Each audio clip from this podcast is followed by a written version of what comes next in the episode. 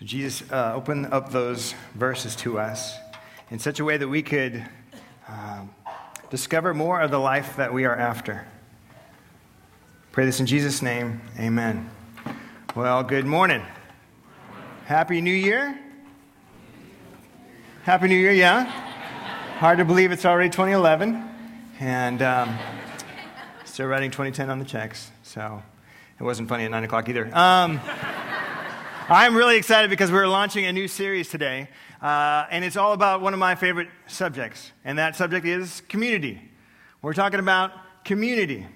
And I'm especially passionate about this, and I'm so passionate about it that I'm going to stop right now in my notes and go back to the first thing that it says in my notes, which is hey guys, men's fraternity starts back up this Wednesday. Uh, we've got an AM session, starts at 6.30 a.m. here in S150. We've got a PM session, 7.30, same content, so you pick which one you like. If you've never been before, you got to come. Uh, it's not too late. Join us for it. It's a fantastic experience of community. Going back to my notes, I'm excited about this new series. It's a great topic, community, and it's something that none of us are experts at. Even the experts, maybe sometimes especially the experts, right? Because it's like the experts, they've got the most screwed up families. So this is something none of us really have a handle on it. But at the same time, life is all about community. It's all about community, which is really important. So in this series, we're going to be talking all about community. But we're not just going to be talking about community, we're going to be practicing community, which can be awkward, at least for me, maybe not for you, for me. We're going to take some very practical steps to engage one another. The people sitting right around us right now. That's scary, I know, right? We're going to take, uh, gather, uh, uh, engage one another as the church that's gathered, gathered in communal worship, and engage our neighbors, our coworkers, our classmates, our friends, as the church scattered, the church that's in the community. Gather and scatter, you get it? Uh, so we're going to learn together as a community how to be a community. The leadership of this church knows this is important, and they know it's important to you because of that congregational survey that we all did a while back, where on some things the church scored really, really high. Love this. The part that was not so good, community. It's hard for any big church, of course. It's hard for any big organization, of course. But there's room to grow. There's actually life here for all of us if we engage this topic, so we're going to do it. In fact, we're going to get down to that how to level. Like, how do we really listen to each other? How do we start some of those conversations? How do we even start to notice some of the folks around us in the, in the pews and the cubes next to us, all of that stuff? And to be clear, this is not a series just for extroverts. This is not about social skills and social confidence. It's not about that at all.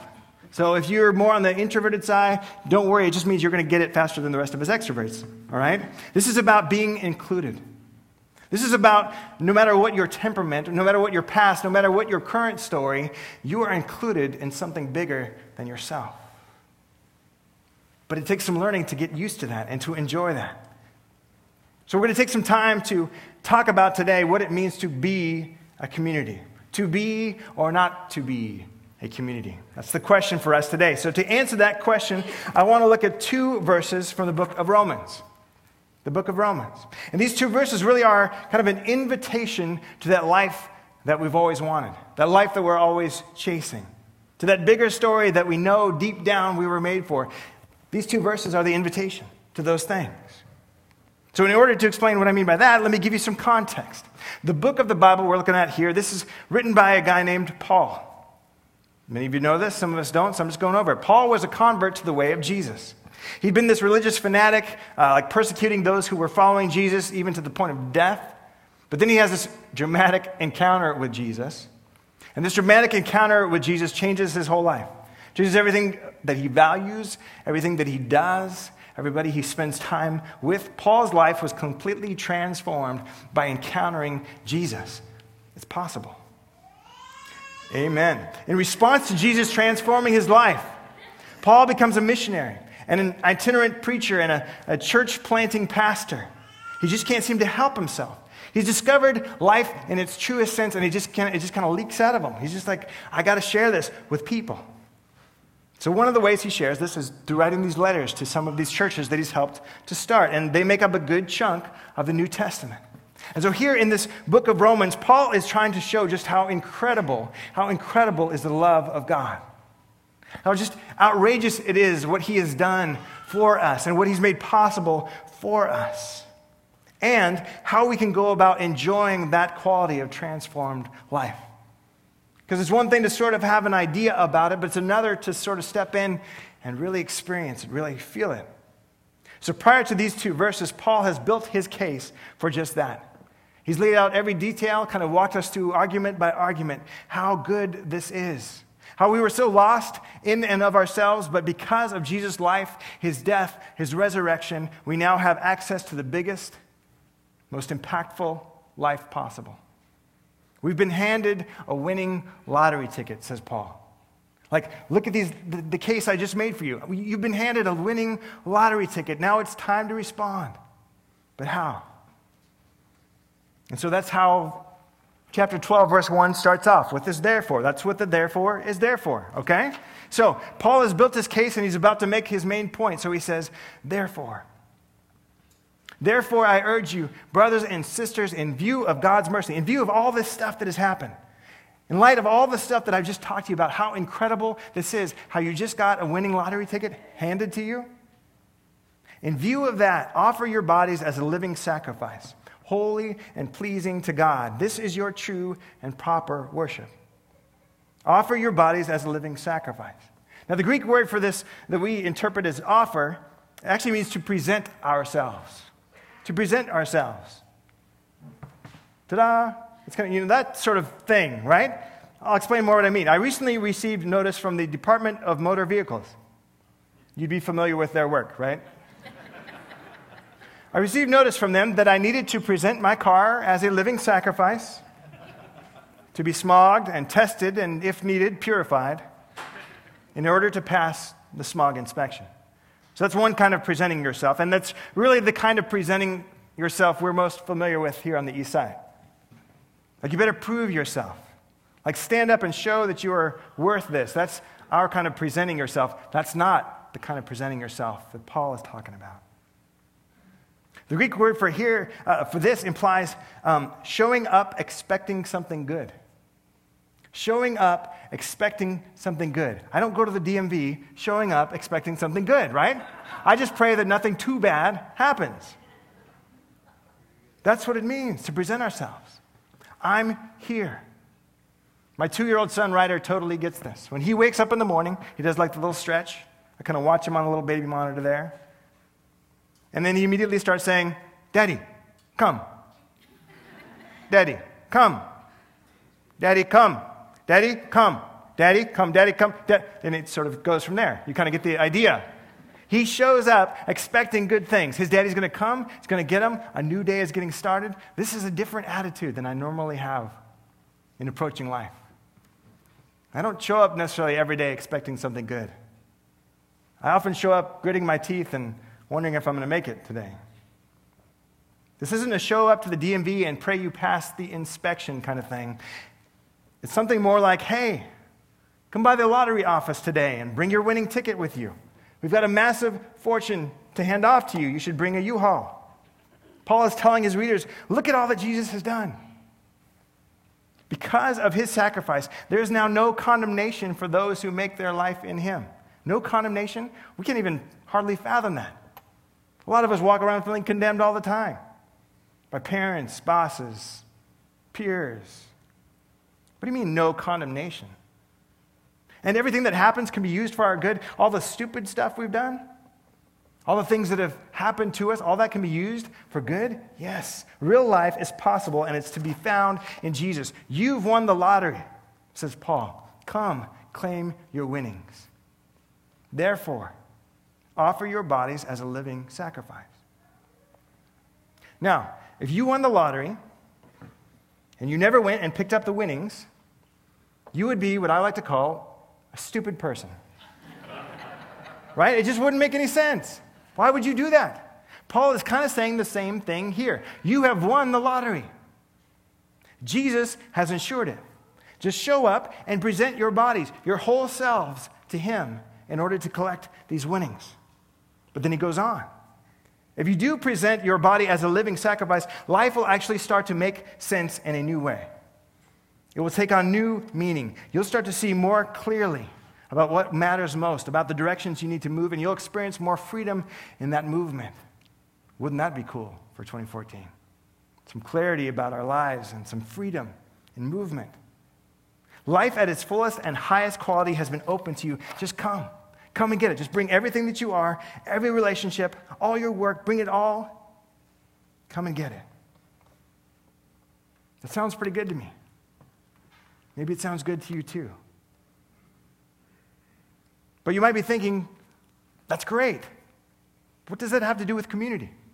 I thought we were talking about community. Well, it doesn't have anything to do with community. And it has everything to do with community, and I'll explain why. These two verses aren't meant, of course, to stand alone. They're that hinge, they're that turning point. And from this turning point, Paul takes the rest of his letter, the rest of chapter 12, and then 13 and 14 and 15, and he explains what it means to offer our bodies as a living sacrifice. He details it out. Here's, here's how to cash in on that winning lottery ticket. He teases out what it means to show up expecting something good. He's actually going to show us how to do it. How to cash that winning lottery ticket that we've already been given. And do you know how he explains the whole thing? How he details it all out for us? He talks about community. He goes, if you want to cash this in, if you really want to experience life to its fullest, the life that I've already made possible, community. I'm going to teach you how to live in it, how to be it. So, starting in verse 3, Paul spends the rest of his letter talking about how learning to be a community is the way that we cash in that winning lottery ticket.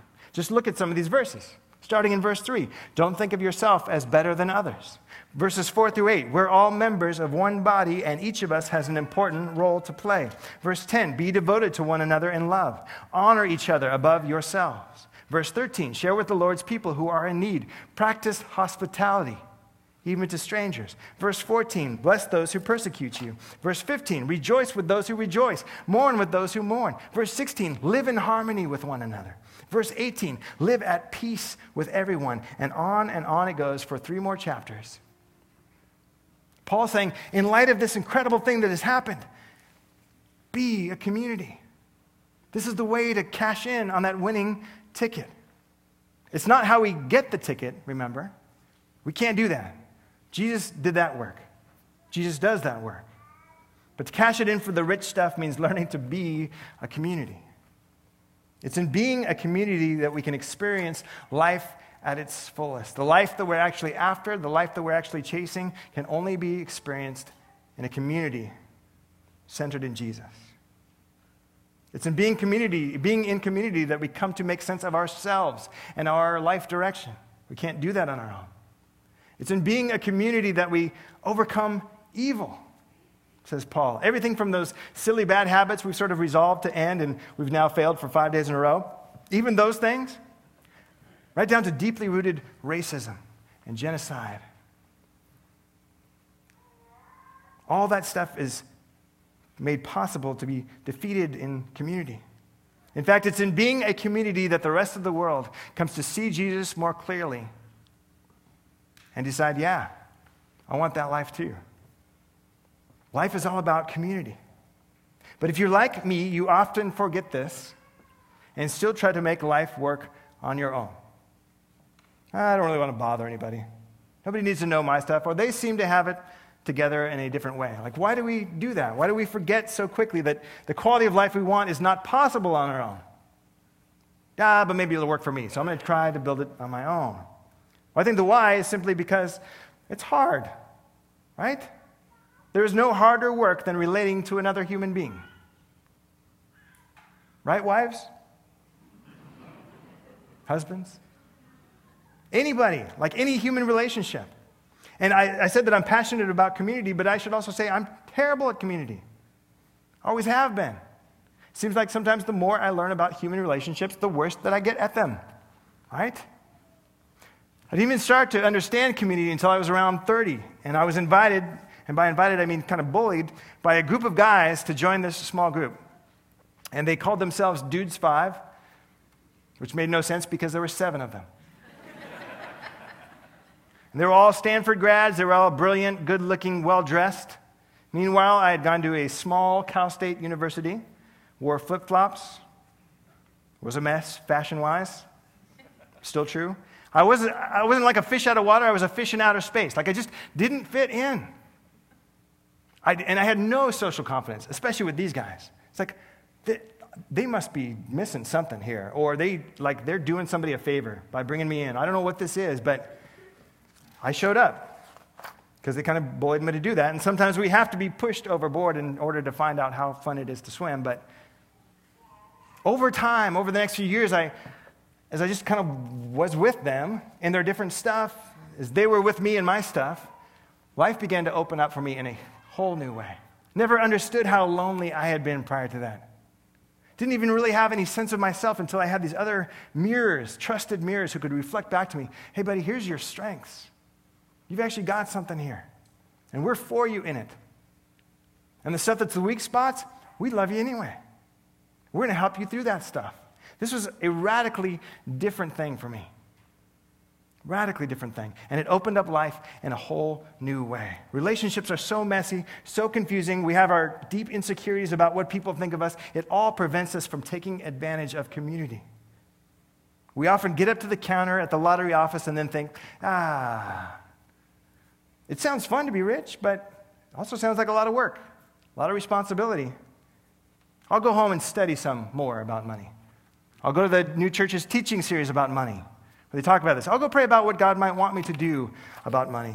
I'll wait a little longer and see if someone else goes first to claim their money. I'm not sure it's worth all the effort, right? And so we wait and we wait and we wait to fully commit to the best life possible because community, it just seems too hard, too scary, too confusing, too messy, too potentially painful. And you know what? It is. It's all those things.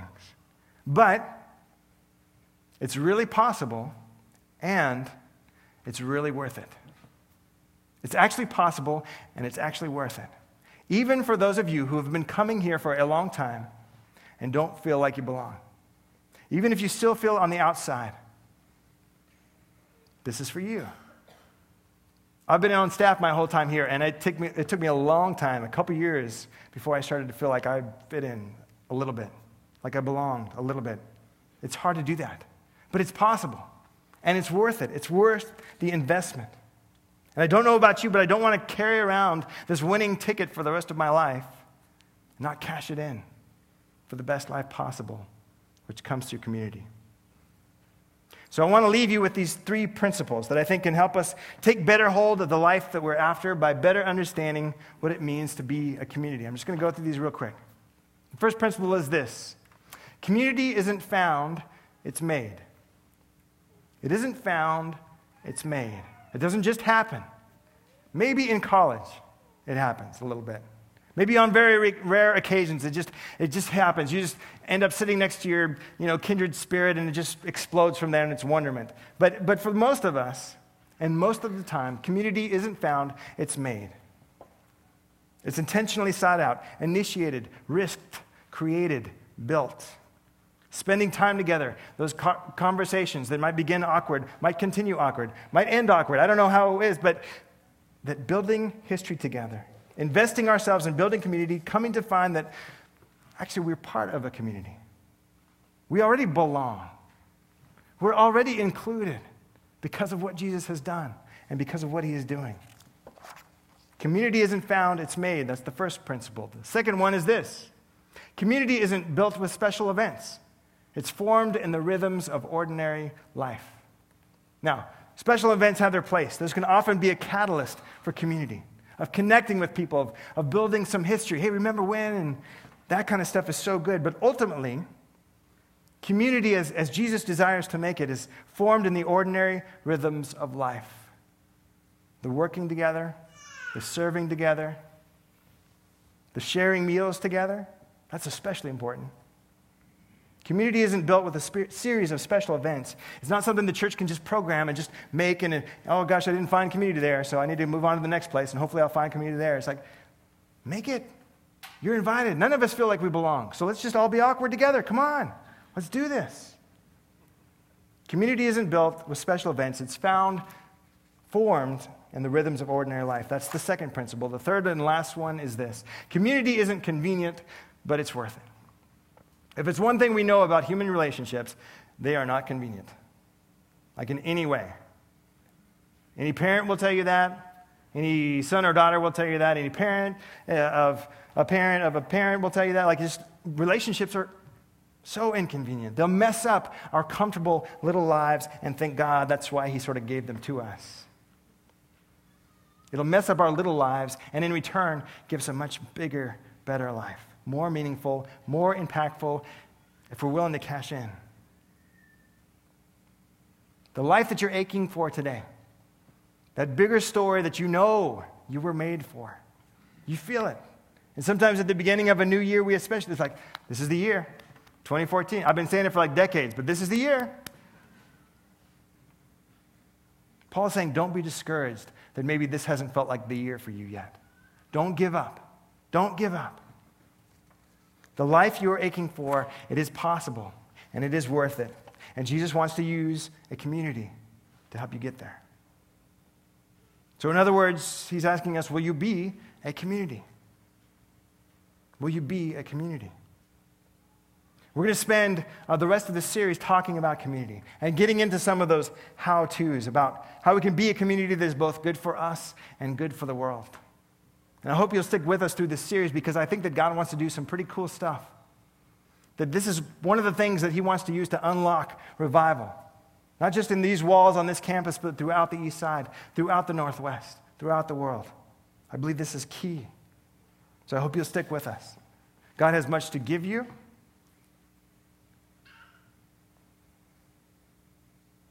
And I think that he wants to show you, especially, that you are not alone, that you actually belong, that you're included.